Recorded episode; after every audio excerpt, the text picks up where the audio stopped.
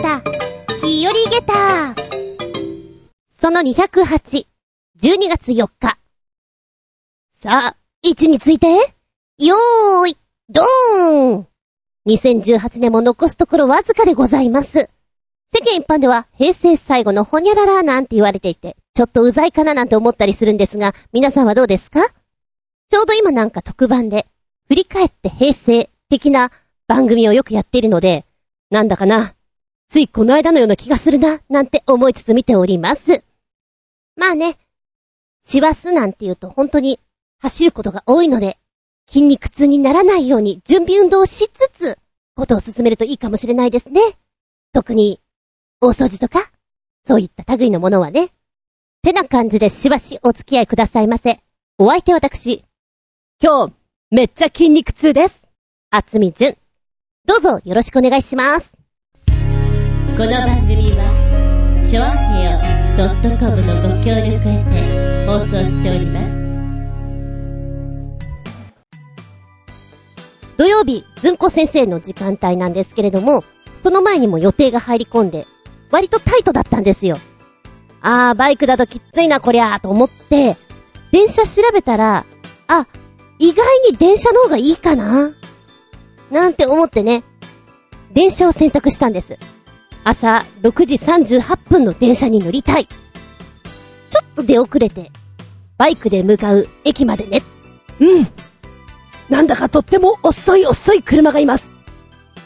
ちょっとこれ、間に合わないんじゃない？間に合わないんじゃない？ねちょっと。ねちょっと、もう少し急ごうか。ね急ごうか。なんて思いながらね、バイクを走らせております。うーん。駐車場に着いたのが、電車到着の3分前ぐらいなんですよ。うわちょっとこれまずいんじゃないと思って、割と離れてるんですね。こっからダッシュですよ。もうダッシュ。ブーツでダッシュ。うおーカツカツカツカツみたいな感じで走ってって、で、ノートパソコンを持って、お稽古用の何？ファイルとかも持ってたりする割と重いんです。だけど走るよ私みたいなね。めっちゃ走って。でも息切れんじゃん？ふぅ、一呼吸と思った時に、パッと見た時に、電車が 電車の姿がちょっと見えてきて、あれ？今電車の姿が見えるってもう間に合わない？時刻は、6時37分30秒。アウト。間に合わない。これは厳しいね。まあね、今回はギリギリじゃなくて一本早めのを選択したんです。これで行ったら、まあ、いいかなと思ったの。次の電車で行く。で、次の電車で行った場合には、やはり、最寄りの駅から目的地までダッシュしなきゃいけないんですよ。お、来た来たダッシュです。まさかこんなに走らされるとは。でも駅に着いた時にね、ちょっと早かったのね、思ってたよりは。あ、これは、そんなにダッシュしなくても間に合うレベルかななんて思ってね。もともと、そこに4年ぐらい住んでいたんですよ、私。だから懐かしいなーなんて思いながら、歩いていたんです。あ、猫がいるとか、あ、ここにこんなお店があるなんてふんふんって歩いていたら、ちょっと思ってたより、時間がかかってしまってね。やべえ。これダッシュしなきゃまずいなと、そこからまたダッシュするんです。ドワーっとダッシュ。で、横にね、チャリのおばちゃんがいたんですよ。スーッと私を抜きたかったと思うんだけど、私がそこからダッシュ始めたので、もう並行するような感じで走りましてね。で、なおかつ、目の前にマラソンしてるおじちゃんがいたのかな？もうそのおじさんにくっつくような感じで、ダッシュです。本当に、タッタッタッタ。割と早かったと思うよ。すげえ足疲れたもん。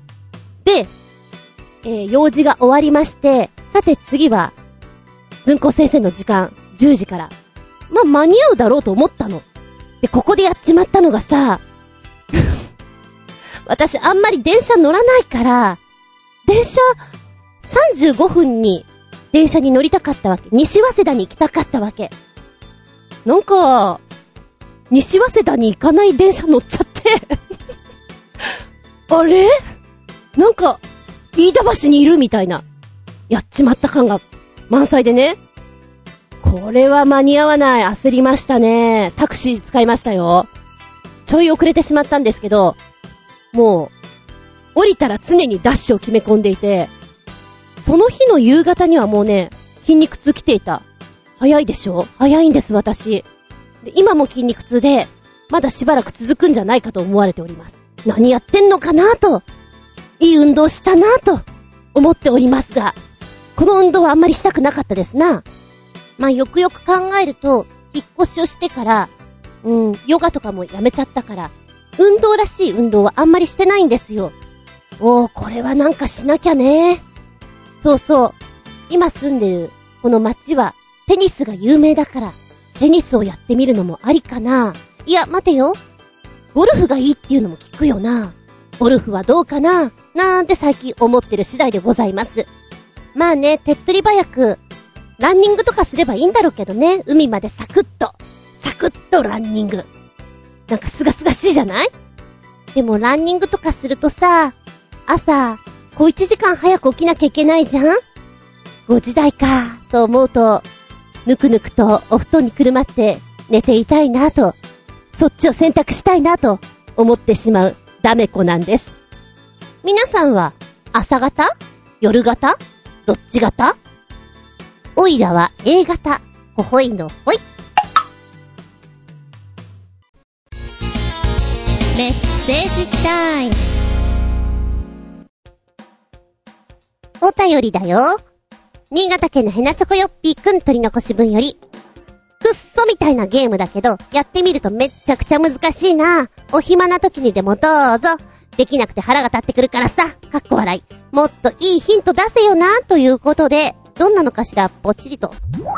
私ね、自慢ですけど、ゲーム下手です。すごく下手です。なんか来たよ。はい。ゲームタイトルは、ベビースターを探せということです。ベビースターってあの、おやつカンパニーのお菓子ですよね、ベビースター。あのベビースターが、いろんな形あるじゃないですか。この形のベビースターを探してねっていうことで、制限時間を設けられまして。で、ザカザカザカっとこう、ベビースターラーメンがこう、入っているような箱なのかな？あそこを見て、同じ形のものを探すという、ただそれだけなんですけれど、見つかるわけないな。ヒントないし。これは、これはすごい。の、真面目に1分30秒ぐらいやったんだけど、もう無理だわと思う。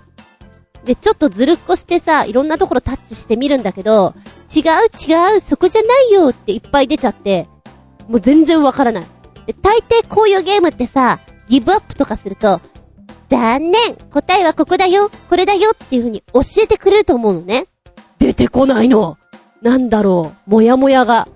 ずーっともやもやがここにあるみたいなさ、気になるわどこにあるのよ？本当にあるの？とか思っちゃう。で、元々の形の、その方向性のまんまなのか、それとも回転とかしてるのか、その辺もはっきりしないから、探しにくい。私こういうのダメなんだよね。うーん、根気いい人だったら見つかるのかなもしよかったら皆さんもやってみて。私には見つけられない。自信持って。ゲーム、ゲームっちゃゲームなんだけど、うーん、もやもやだけをいただけるゲームですな。はい。ありがとうございます。いろんなゲームがあるものです。続いてはこちら。新潟県のヘナチョコヨッピーくん。パート2。こんなヘルメットが発売されるとか、涼しくなるのかな？ポチッと押すやろ？メットね今ちょっと、新しいの欲しいなと思いながらも、壊れてるのずっと使ってるんだよね。貧乏臭いとか思いながら、わあ、なんか、メタリックなやつが出てきたよ。バイカー換気。世界初、エアコン付きバイク用ヘルメット。へえ。あのー、戦隊ものの人たちみたいだよ。戦えそう。なんかすごいな。よく作ったな。えーと、こんなことが書いてある。夏の暑さが尋常ではなくなりつつある昨今。バイク乗りに乗っては、受難の時代と言えるかもしれません。フルフェイスを被ると汗だくになるし、かといってハンキャップでは安全性が下がるし、バイクのスタイルとミスマッチ。ですが、このヘルメット、この、ですが、この世界初のエアコン内蔵ヘルメット、ACH1。なんていうのかな、これ。ACH1? なら大丈夫。だって、エアコンついてんだぜ。構造的に、ヘルメットの中、涼しい風が循環するようになっていて、暖かくなった熱も、こう、外に出してくれるような、そういう仕組みになってるということなんですね。うん。で、頭が涼しくなるというと、自然と体も涼しく感じられるので、まずは冷やすべきところは頭なんであろうみたいなね。へー。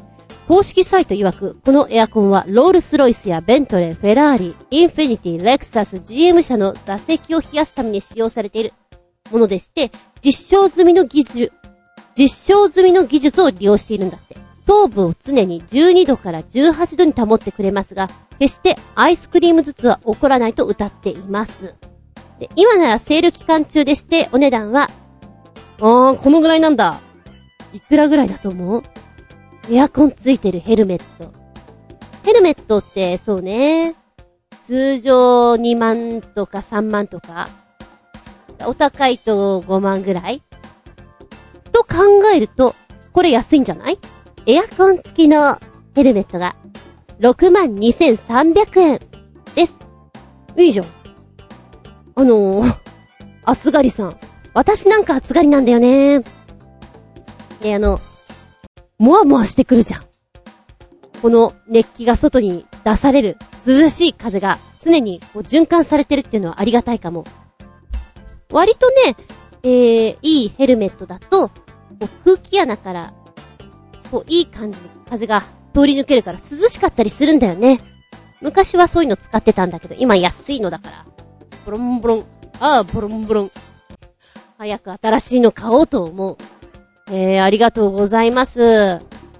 日本の夏はどこまで暑くなっちゃうんじゃろうかね。外出たくないもん。マジで。もう一丁、新潟県のヘナチョコヨッピーくんから、ネタもないので、とりあえず送っておきますよ。こういうアホンダラの漫画が公開中だってさ、どうでもいいが、イケ散らかしてるっていまいち意味がわかんねえぞ。かっこ笑い。パープリンにも程があるぞ。イケ散らかしてる。うん。とっちらかってるとかそういうこと？なかなか使わない言葉だよね。えー、っと、まず、タイトルが、ゲゲゲの鬼太郎の名脇役。塗り壁がスキンケアをして大変身。イケ散らかしてる塗り壁。え？ー、そういう使い方するの？爆誕。超絶イケメンな塗り壁が少女漫画に紛れ込んだら、なん、なんだろうな。あの、塗り、塗り壁ってボヘーっとしてんじゃん。塗り壁、みたいな。あの塗り壁が、ちょっとお顔だけ劇画的な、あ、今あれ思い出したよ。あのー、KY オレンジ。昔教えてもらったやつね。そこだけリアルな。え今回の漫画では、ゲゲゲの鬼太郎の名脇役、塗り壁が、スキンケアで超絶イケメンに変身しまして、主人公として登場しております。人間と妖怪の壁を壊して、女性と恋に落ちる、純愛編をはじめ、学園恋愛ものに欠かせない、定番モテ仕草、壁ドンをテーマに胸キュン必死の告白シーンを描いた壁ドン編。愛する女性を守るために地球に迫る巨大隕石に壁となって立ち向かう地球の危機編の3作品でイケメンぶりを見せつける姿を描いております。なんだかな？すごいな。ま、あらすじはそんな風になっているわけなんだけど、発想がすごいね。スキンケアで超絶イケメンになっちゃったんだよ、塗り壁が。これが、今、見ることができますよっていう。一部抜粋が見えてんだけど、なんかおかしいな。もう一つね、リンクつけてくれて、本編3本立てをつけてくれてます。ちょっと読んでくるね。なるほど。そういうことか。今、スキンケア、スキンケアって言ってて、なんでこんなスキンケアにこだわってんのかなと思ったら、ツビーさんの作ってるものなんだ。だから、こう、ね、ギャッツビーはいいよみたいな、こんなにイケメンになるよ的なやつだったんだね。おばちゃん鈍いから気づかなかったよ。えー、そうね、漫画はサクッと読めますよ。パロディ。あのー、今はこのレベルなんだけども、もしかしたら、ドカンと来て、アニメになっちゃうかもっていうノリじゃないかなと思った。のぶとい声の声優さんが塗り壁当てるんだよ、きっと。面白いな。まあまあ、でもね、広がりが難しいなとは思うんだけれど、ほら、今、ゲゲゲの鬼太郎またやってるじゃない？アニメで。だからギャッツビーさん、あそこの CM 枠取ってさ、ちょっとこれ流せばいいのにとか思っちゃう。ウケると思うよ。グッズ化して。意外にこういうのってハマるから。女子高生の好みにバッチリ入っていったら、もうしばらく安泰だよ。って思うんだけど、ダメかなこの戦略。なん、なんだろうね。力の抜けた漫画です。塗り壁。今は塗り壁、誰が声当ててるのかな？ふと疑問に思ってしまいました。メッセージありがとうございます。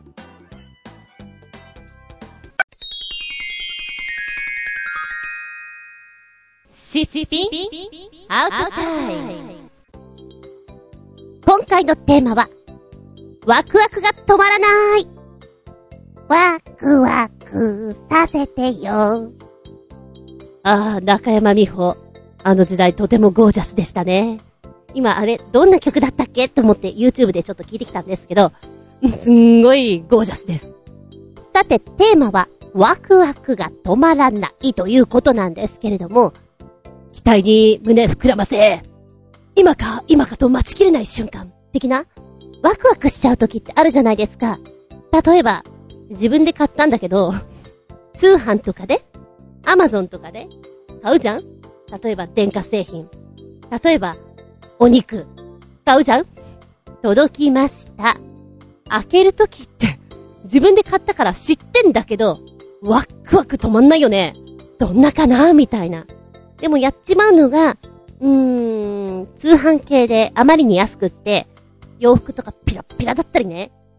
あれ、すっごい安っちい感じの来ちゃったっていう時の、気分盛り下げたー的な、あれもあるけれど、あの開ける瞬間のワクワクが止まらないっていうのはあると思います。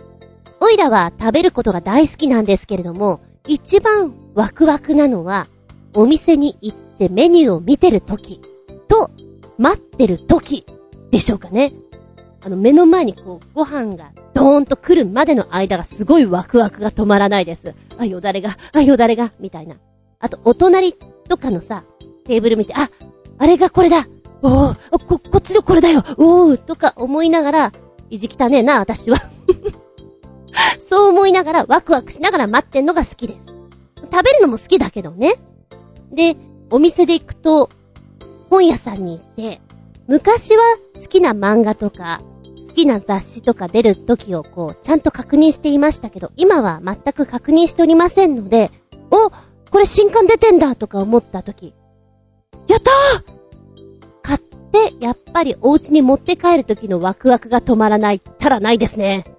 待てなくて、こう、そうね、コーヒー飲みながらどっかで読むとか、楽しいです。読んでくとやっぱりほら、先がどんどん気になってく。ワクワクがこう、どんどんどんどんアップしていく感じじゃないですか。あれたまらないなって思いますね。そうそう。掃除機のダイソン、あるじゃないですか。欲しくてね。前にもその話したかと思うんですけど、こうラジオショッピングで、いや、これ買わないのは損してます。掃除をするということが、ハードルがものすごく下がります。身近なもの、手軽なものになりますから、ぜひ買った方がいいです。なおかつ、ラジオショッピングだったら、お値段がここまで下がります。これもお付けしちゃいます。なんて言われたらさ、もう、欲しくて欲しくて、我慢してたんだけど、買っちゃったんですね。で、今いる家は、よくよく見るとね、コンセントを挿す場所が少なくて、充電式、いいなと思っていたんです。充電式で、やっぱり吸引力の素晴らしいというダイソン。これはいい。商品到着しました。何のワクワクかっていうと、どれだけゴミが取れるかっていう、このワクワク。ガーってかけた後に、ゴミを捨てる時のワクワクは止まりません。さあ、どんだけ取れたかな？うわー取れたみたいな気持ちいい感じあれ楽しいね。で、同じような感じで、こう、お掃除グッズを使って、こんな取れたかと思うと、たまらんです。うちのお姉ちゃんがですね、掃除には重曹だと。昭和かと思ったんだけど、重曹を使え。重曹が一番だ。重曹とサランラップが一番いいって言ってたんですよ。で、汚れ物にはこの重曹をかけて、ちょっと水とかお湯とかを、ね、かけた上で、サランラップで擦るととても綺麗に落ちるからと。騙されたと思ってやってみなと。これがまあ、落ちるのね。やってて、どんだけ綺麗になるかなって思いながら、カサカサカサカサってやってるわけ。しんどいのよ人力でやってるから。だけど、最後に吹き上げた時の、ピカーンってなった時のこのワクワクは止まらんですな。今、こう、引っ越しをして、台所があるんですけれども、まあおそらくね、親父が住んでいた時に、お掃除軽めにしてたのかな？うん。で、床の色がこういう色だと思っていたんだけど、違くって、本当はちゃんとした茶色で、あのー 磨いたら綺麗な色になったんです。3分の1ぐらい磨いたのね。結構しんどいんだけど、これを、ちょっと、2018年内にやりたいなと、思っておる次第です。なかなかね、重曹はやるよ。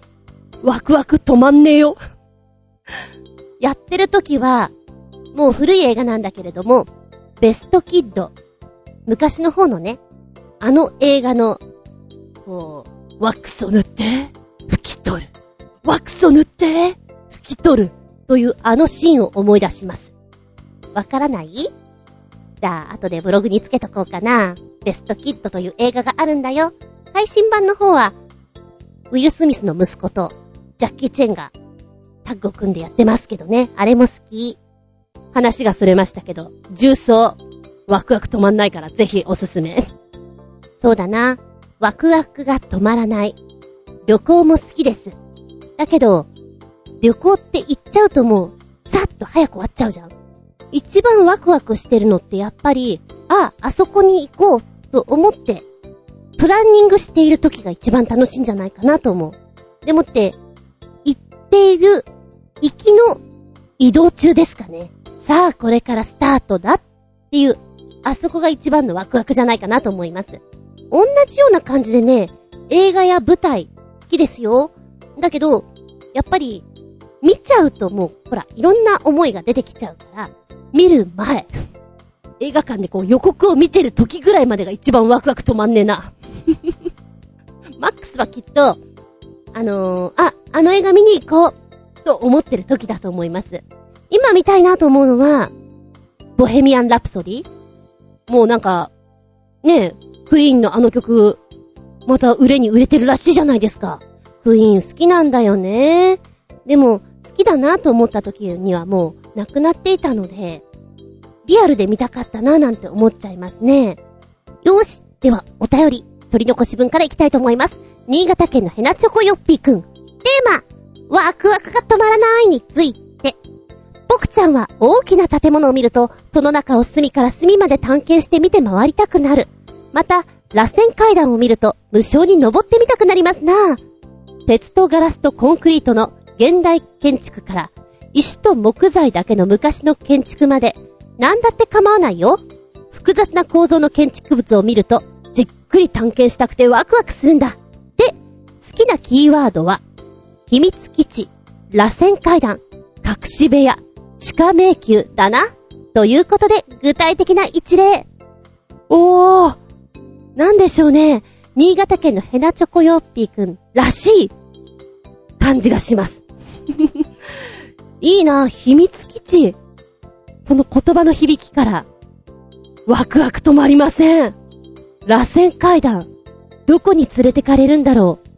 きっとこの先には、ああ、ワクワク止まりません。隠し部屋？やばいね、この辺はね。ちょっと忍者とかその辺浮かんじゃうよね。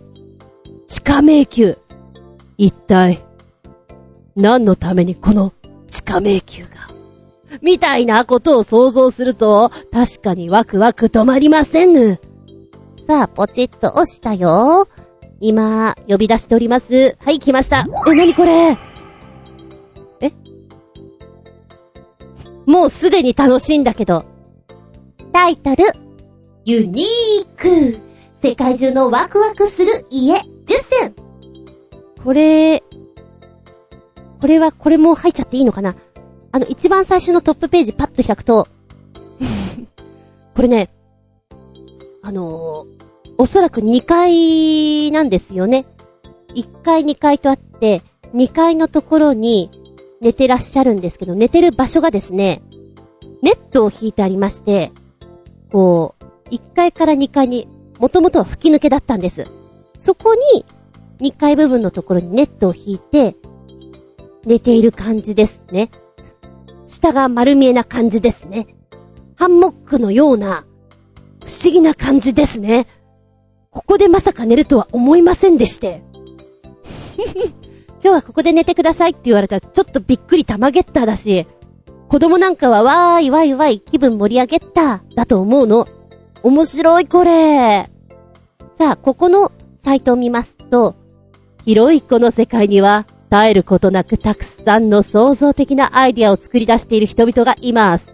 創造的なアイディアを取り入れた、おしゃれで快適な家や部屋を10選チョイスしましたということで、出てきます。まずは一つ目、飛ぶ鳥をイメージした家。プールがでかいこれはポルトガルの建築家、ベルナルド・ロドリゲスさんの構築したプロジェクトで、鳥の飛行をイメージした外観のデザインとなっております。うーん。うん。ちょっとこれ、中素敵。ボロンと寝っ転がってるところが、何？で、なんて言ったらいいんだろう。出窓？出窓なのかな？いや、普通の出窓という感覚で言ったら、違うんだけど、おしゃれ。外観重視って面白いよね。どうしてこんなの作っちゃったのかなって思ってるとやっぱりワクワクしてきますもん。でももしかしたら、外観重視で言ってしまってるから、使いにくいっていうこともあるかもしれないね。続いてが、こちら。階段下のデッドスペースってあるじゃない？みんなほら、ほうき置いたり、ハリーポッターが住んでたりするところ。あそこなんだけど、家を建てるときに奥様が重視する一つのポイントなんです。そこ収納。階段下を有効に使うことは一般的ですけれども、デザインがいまいちなんてこともありますよね、と。階段そのものが引き出し収納になっていて、うまく分類もすることができます、と。いうことで、え、階段の側面のところが、ぽはーっとこう引き出し状になっていて、そこに、物を置くことができる。タオルとかも入れることができると。靴を収納することができると。面白いな、これ。うーん。なんだかパズルみたいでワクワクしてくるかも。三つ目のワクワクは、水槽の中に住んでる気持ちになる家だよ。シンガポールの広々とした敷地に建てられた家なんだけど、この家は地下室からプールを、プールの中を見ることができますと。ん ?L 字型の家屋と L 字型のプールで中庭を囲んでいますと。いい発想ですね、なんて書いてあるんだけど、前面に緑を叩いた屋根が回廊のように巡り、その先の階段はプールへと繋がります。中庭の外側にレイアウトされたプールは地下室から見ることができて、涼しさを演出してますと。えー、なんかさ、超オシャレなんだけど、なんだこれ。ちょっとトリックアートみたいだよね。こんな風に家が建てること、できちゃうんだなんて。もうお部屋の中から、こう、プールを見ることができるから、水槽の中にいるような、涼しいような気持ちになれるっていうことなんだよね。発想がすごいね。でもなんか、水槽とかをいつも綺麗にしてなきゃいけないから、ちょっと大変そうだね。うーん。今、サンハトヤ思い出しました。あの、海底風呂ですか？あれ思い出しましたよ、私。かっこいい、これ。次なるワクワク。ベッドルームからプールへゴーと書いてあります。何がゴーなの？ゴーヒロミですってところえーベッドルームの脇の丸い空間へ身を投じると、滑り台のように滑り落ちて気づいたら、水の中に、ドッポーンこれは、楽しいかも。遊び心満載だね。遊園地みたいな滑り台を。落ちるみたいなのは。これは、外からは予想もつかない。地下に広がった素敵な家なんです。部屋の中からいきなりプールに直結するを考えた方はきっと変わった方なんでしょう。笑いみたいに書いてあるんですけど、もう、子供のような人が作ってるんでしょうね。僕はいつでもプールに入りたいのさ、みたいな。こんなのがあったらきっと楽しいよね、みたいな。うーん。あの、ビッグという映画があります。占い、魔法かな？を、やる、占いマシンか何かで、子供が朝起きたら大人になってしまっていて、で、大人になってしまったからには仕事をしなければいけない。どうしよう、なんて思っていた時に、おもちゃで一生懸命遊んで、こんなおもちゃがあればいいのに、なんて言ってる大人。君のアイデア面白いね、と言って、おもちゃのメーカーのこう、社長さんに気に入られて雇ってもらえる。そんなお話がありましたね。トム・ハンクスの作品なんだけど、あれ思い出しました。あ、面白いから知らない人、見てください。ちょっと古いんだけどね。さあ、そして次のワクワクは、ジャグジー、テレビ、プール、サウンドシステムを兼ね備えた遊び場だよと。うわぁ、これは金持ちの家だ。深さ1.48メートルのプールに、ジャグジー、さらにポップアップスピーカー付き。プールとジャグジーの間には大画面のテレビもあります。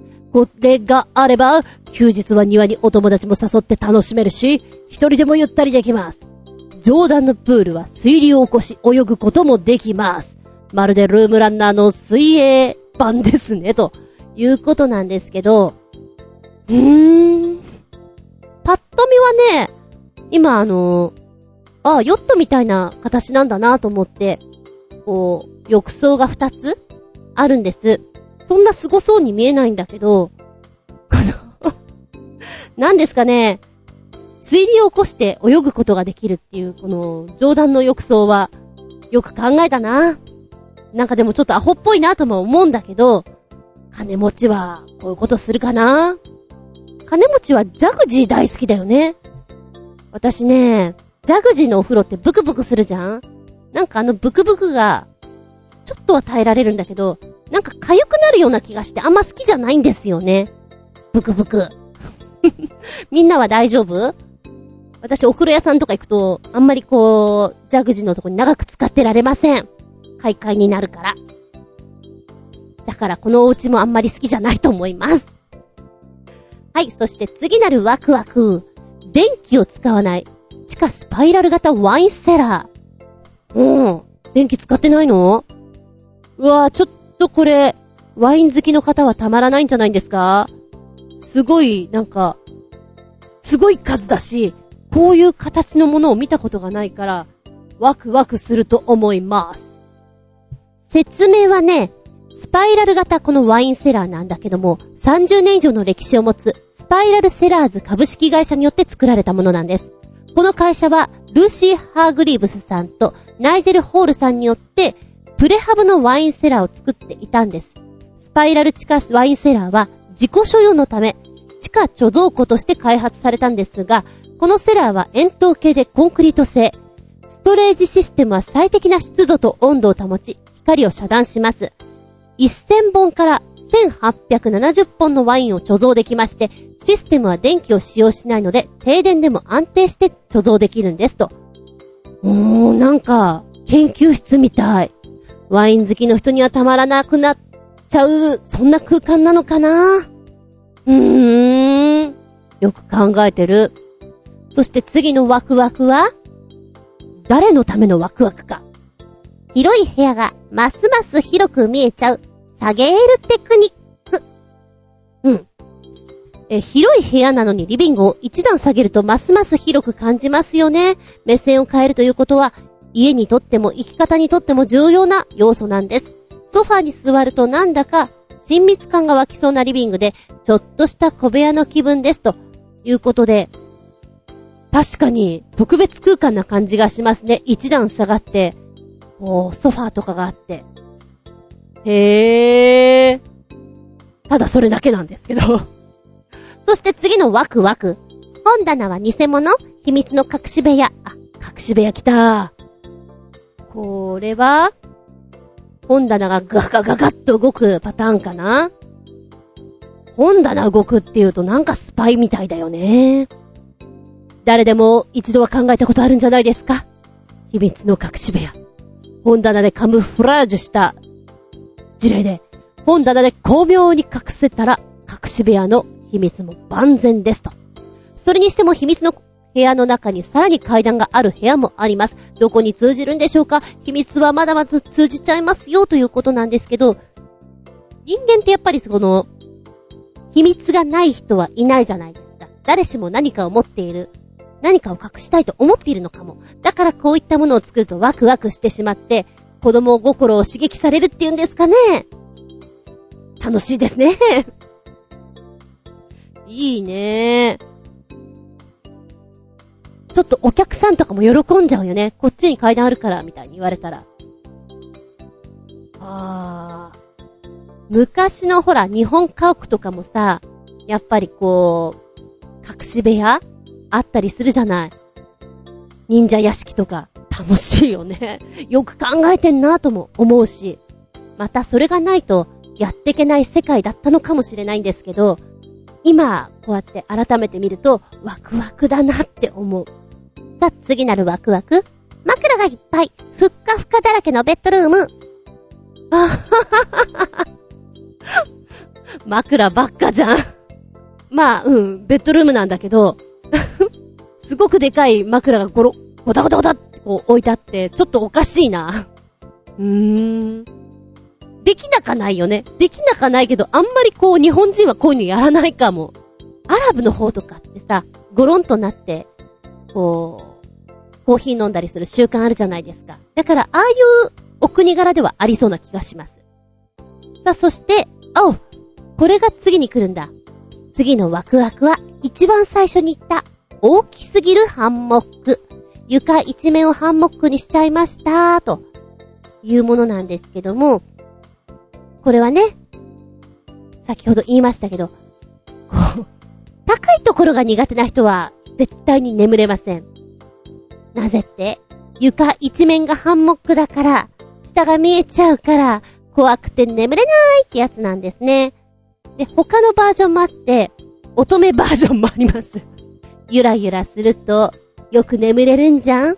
だけど、ゆらゆら、ゆらゆらしすぎて、三半期間ぐるぐるで気持ち悪くなっちゃうかも、うえそれもあるかもよ、うえいやー、楽しい気分盛り上げた。ワクワク止まらない。んで、リンクの二つ目をポチッと押すと、タイトル、その扉の向こうに何があるの？好奇心をくすぐる隠し部屋の数々と出てきます。日本ではあんまりないよね、隠し扉を作ったりっていうのは。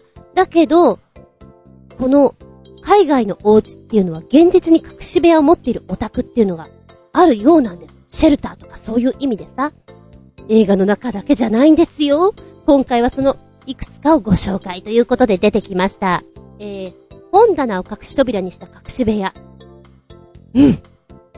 おしゃれな本棚をギュギーッと開くと、中には秘密のソファーラウンジが広がっている。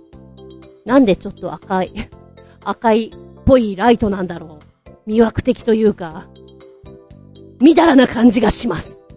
えー、それから、もう一つのやつは、応接室になってるのかな？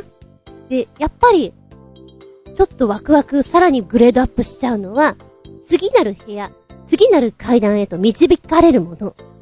これたまらない。隠し部屋。床のマンホールのような穴に落ちるとスーッと滑り台で下の階へ行きます。これ先ほどプールがあったじゃないですか。あれのお部屋バージョンですね。なんだか知んないけど、一日中これをやってそうな気がします。楽しそう。こう、持ってる服のお尻の部分が全部薄くなっちゃうみたいなね。それから台所のカウンター下には秘密のはしごが。カモフラージュも完璧なシェルターですね、と書いてあります。いやー、これすごいわ。これはちょっとワクワク止まんないかも。もうただのダイニングテーブルだよね。このテーブルの下のところパカッと開けると、狭い狭い入り口があって、はしごが見えて、これを降りてくんだ。すごい素敵。もうね、通の壁にしか見えないんですよ。どこにもこう、線があるとかじゃなくて、デザインではあるよ。ここが開くとは、誰が思うだろうかいや、誰も思わないねっていうやつね。リモコンを押すと、ぐぐぐぐぐぐっと階段が開いていって、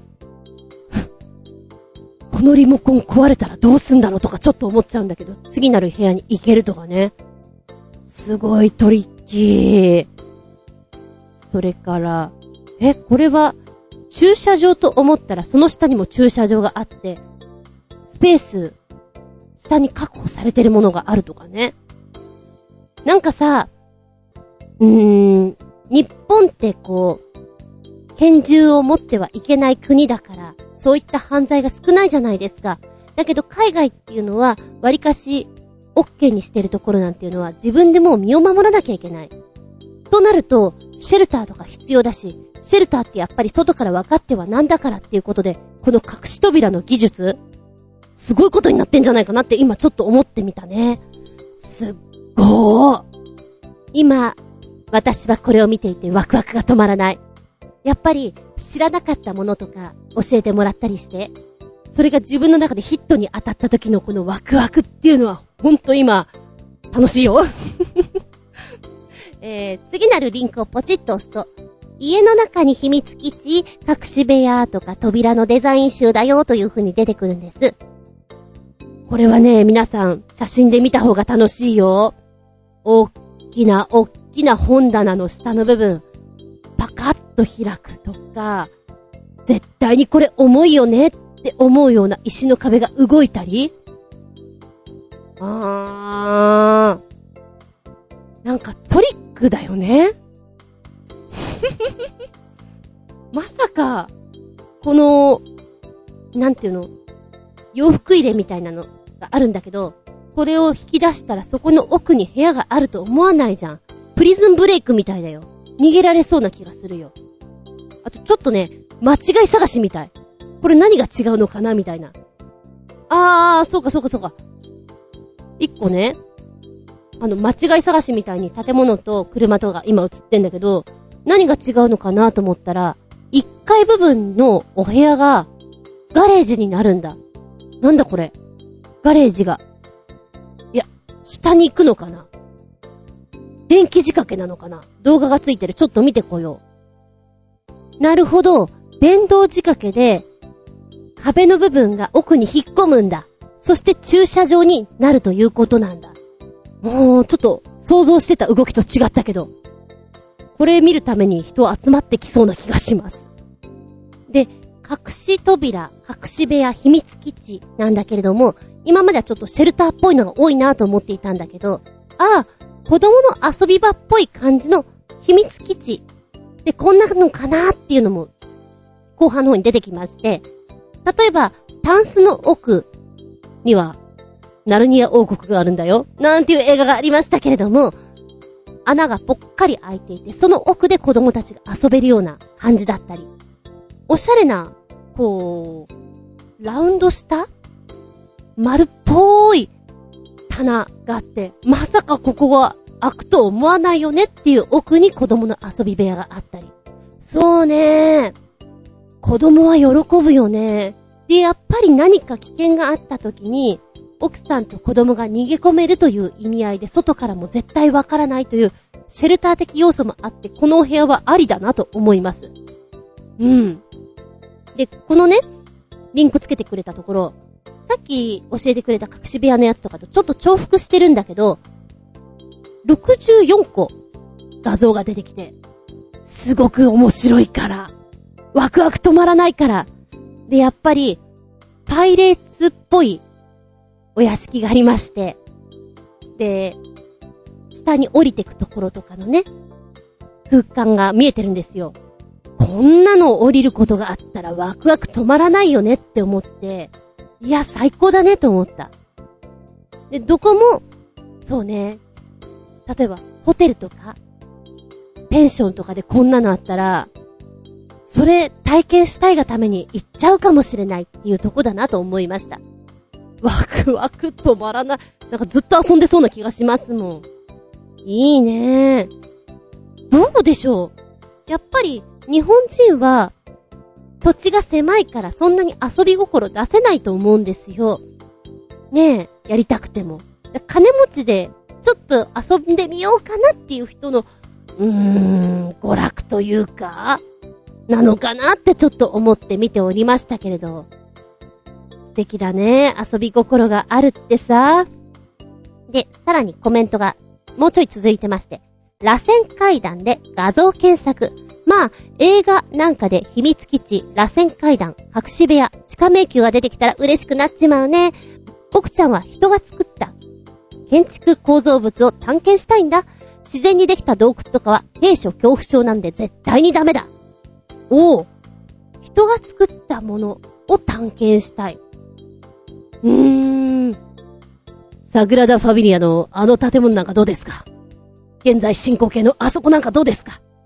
あと、イギリスでしたっけ？幽霊が出るとか出ないとかで、増築増築増築しております。あの家とかどうですか？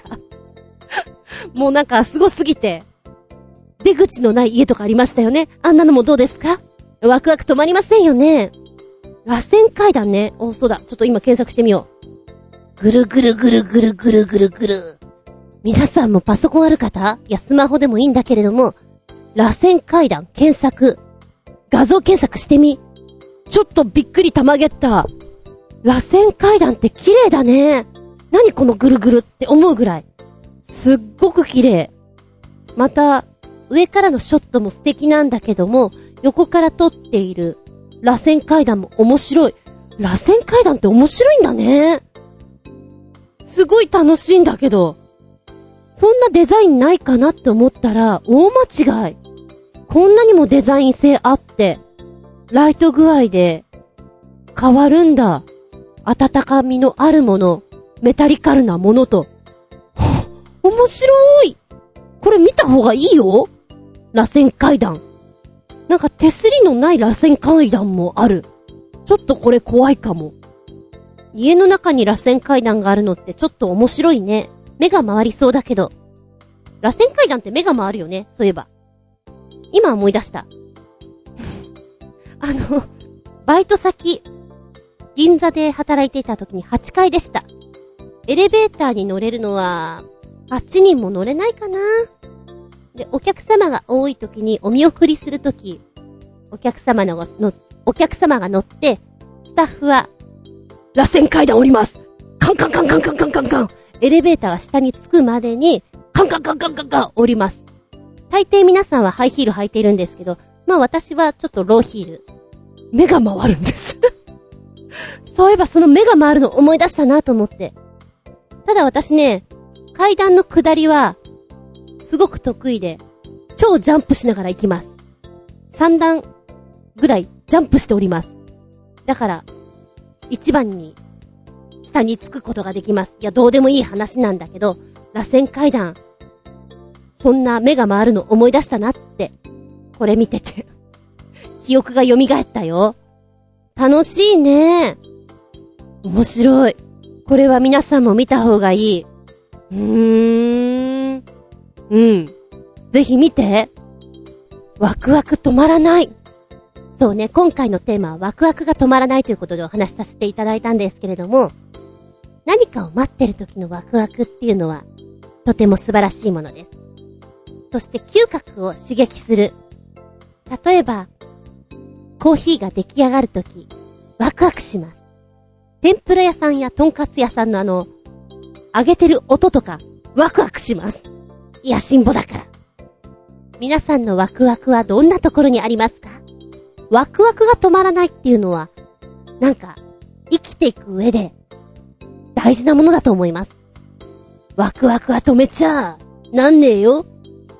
皆さんのワクワク、もっともっと、ありますように。メッセージありがとうございます。今回は、これにて、ドドン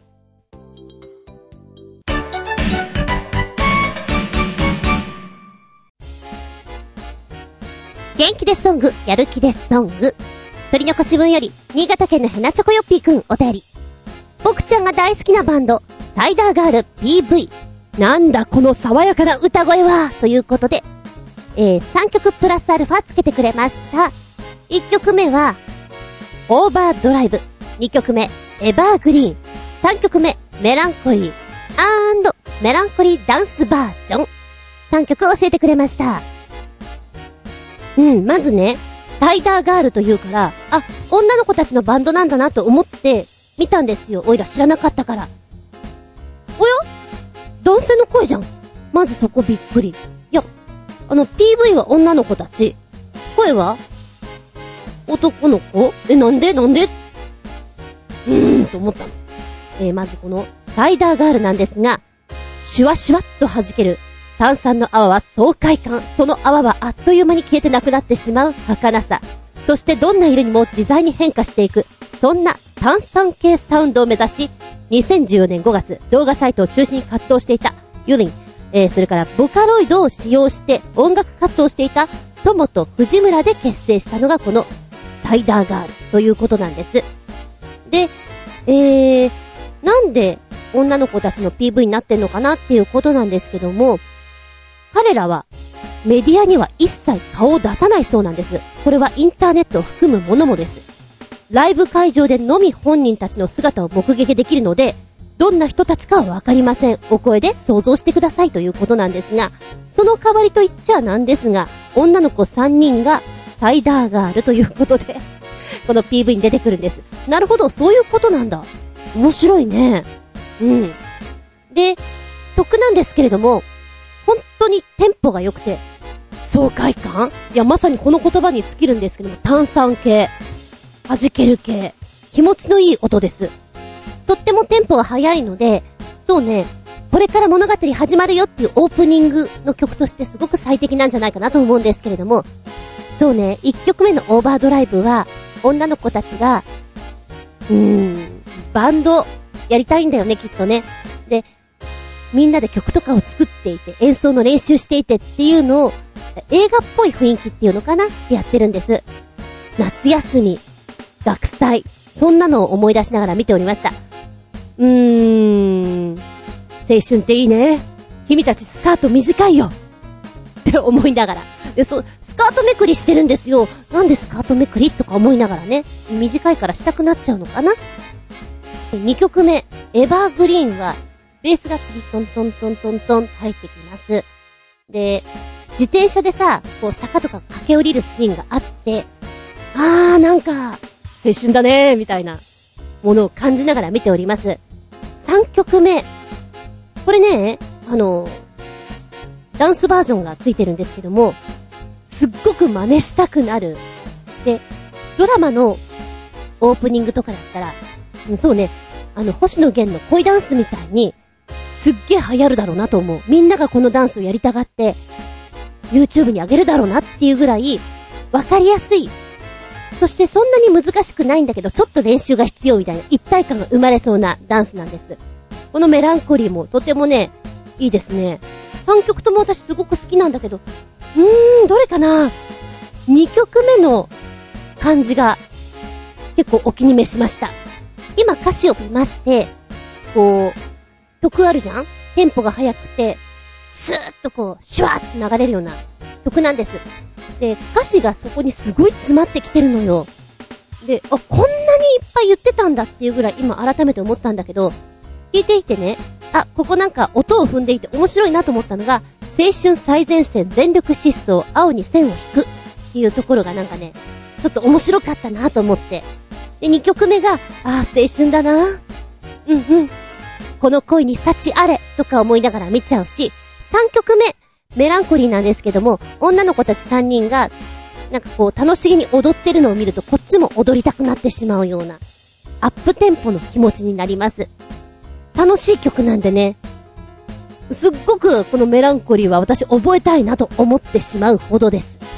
そうだなずずんこ先生今持ってるクラスで3、4年生のクラスとてもいい子たちがいるんですけども、女の子たちこれやらせたらすっごい可愛いと思う。やる気もあるので、おばちゃん覚えちゃおうかな、これ。ふふん。いい曲教えてくれてありがとうございます。アップテンポで気分上がりました。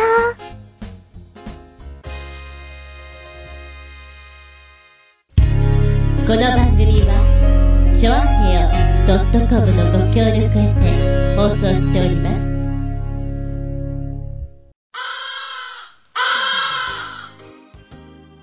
本日も長々とお付き合いありがとうございました。次回は、12月18日、下駄208でお聞き、ん？下駄209でお聞きいただきたく思います。テーマは、取り残しちゃったよまただ。いや、今日は2ついけると思ったんだけど、ちょっと調子に乗りすぎて。だって、ワクワク止まんねえんだもん。だって、螺旋階段とか楽しいんだもん。盛り上がりすぎてしまいましてね。次回に、よいしょ。よいしょ。引っ張っていきたいと思います。テーマは、この歌詞をリアルに想像マジすげー。です。前回はお弁当箱でお話ししたかと思うんですけれども、ちょいと色々見ていた中で、あ、これもなかなかリアルに想像するとすごいんじゃない？っていうのがあったよ。なんでしょう？冷静に歌詞を読んでると、うーん、ストーカーだねすんごいストーカーだね昔はストーカーという言い方が全くなかったので、もう、純だね熱い思い、片思い的な、行き過ぎた感じのがあったんじゃないかと思うんですけれども、なんかね、すごいなって思っちゃう。一途な、片思い。だけど、一途すぎて、なんだか怖いの。タタタタン、タタタタタタなななななななななってやつ。石川瞳の待ち伏せ。とっても可愛らしい女の子の歌だな、という反面、歌詞を熟読しますと、うーん、うーん、ストーカー。と思ってしまわなくもない。ですかね。そうね。えー、歌詞の一番で、付き合ってる二人がいます。でもって、それを見つめていて、私、あなたのことがずっと好きだったのよ。胸の奥でずっと、ずっとずっと、あなたのことを思ってるのよ、と。私、絶対あなたのこと振り向かせるわ、と。そんなことを言っている。気のない素振りして、仲間に加わった。テーブルを挟んで、あなたを熱く見た。じわじわと近づいてくる感じがね、ぞくりとする。そして2番なんですけど、付き合っていた二人は、どうやら別れてしまうんですよね。あの子が振られたと噂に聞いたけど、私は自分から言い寄ったりはしない。別の人がくれたラブレターを見せたり、偶然を装ったり、帰り道で待つわ。好きだったのよ、あなた。胸の奥でずっと。あなたの、きっと、もうすぐ私、きっと、あなたを振り向かせる。なんでしょう。じわじわ来る怖さがね、あって、面白いなぁと、思います。あ、でもね、曲はとってもフレッシュなんで聴いてみてください。この歌詞を、リアルに想像すると、マジすげえ。もっともっとたくさんあるんじゃないかなと思う。そのお話をしていきたいなと思いますので、お付き合いくださいませ。お便りは、超平ホームページ、お便りホームから入っていただきますか、もしくは私のブログ、ずんこの独り言の方にメールフォーム用してございます。こちらご利用くださいませ。直接のメールアドレスもございます。全部小文字で、geta アンダーバー zun アットマーク yahoo.co.jp geta アンダーバー zun アットマーク yahoo.co.jp こちらまでお願いしますね。なんでしょうね。一途とか、がむしゃらにとかっていうこの歌詞の強さでいくと、やはり昭和路線の歌謡曲なんかは面白いのがあるんじゃないかななんて思ったりします。では次回は12月18日。日付が変わるその頃にか？日付が変わったその頃にお聞きいただけたらと思います。ここまでのお相手は私。インスタントのカップ焼きそばあるじゃん？あれって、他の人が食べてると、急に食べたくなるよね。食べると、そんなに、とびきり、うまいわけではないのに、無性にあの香りが、食べたくなるよね。厚み順でした。見舞い、聞く舞い、話す舞い、ずんこの話も、もう、おしまーい。バイバイキーン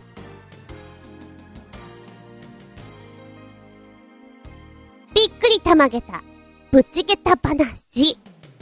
年に数回、ずんこ先生は、成績表に追われてる時期がある。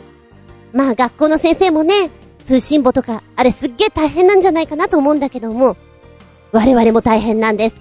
人数が多くて、評価をつけるというのは、この評価がそのまま芸能部の方に流れていくようなものでして、なるべく、わかりやすく、その子の良し悪しが伝わるように、書いてあげたいじゃないですか。だけどさ、3ヶ月あって、やはり遠くに住んでらっしゃる方なんて、月1回来たらいいかなとか、最初だけ来て、あといないとか、ま全く覚えてなかったりするわけ。うーん。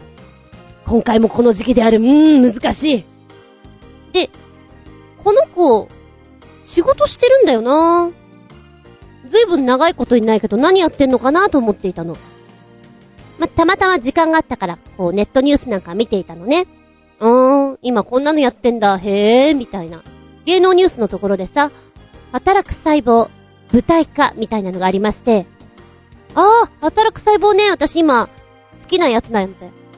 結構好きで、見たいなと思ってるもの。ただ引っ越しをしてしまって、テレビで見ることができなくなってしまったから、この間、勤労感謝の日か、アメーバーテレビで一挙放送していて、おー、一挙放送見なければと思いつつ、結構途中でリタイアしてしまってね。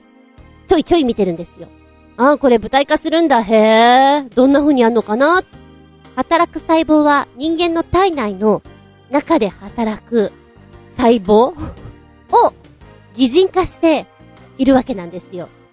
白血球とか赤血球っていうのはこんなことしてるよっていうの。だからキャストさんもね、あのー、漫画、アニメに合わせたようないでたちでして、内容もそれに合ったものにしてるんでしょう。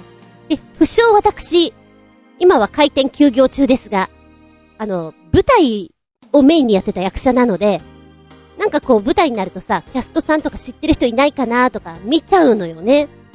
バーっと見ていたら、あれ？この名前知ってんな。誰だっけ？役は？決勝版。うん。あーあーあのずっと休んでる子だと思ってね。なんだよ、舞台やるならやるって言ってよ、みたいなね。しかもさ、ちょっと原作私が気に入ってるからどんな風になってるのか。ねえ、リアルに見てみたいじゃない？あと、ま自分が、やっぱり舞台とかやってる時に、先生とか、知ってる人が楽屋見舞いに来てくれるのってめちゃくちゃ嬉しかったのよ。来たーみたいな。味方来たーみたいな。なんかそういうのができればなと思ったんだけど、もう終わったみたい。残念至極にございます。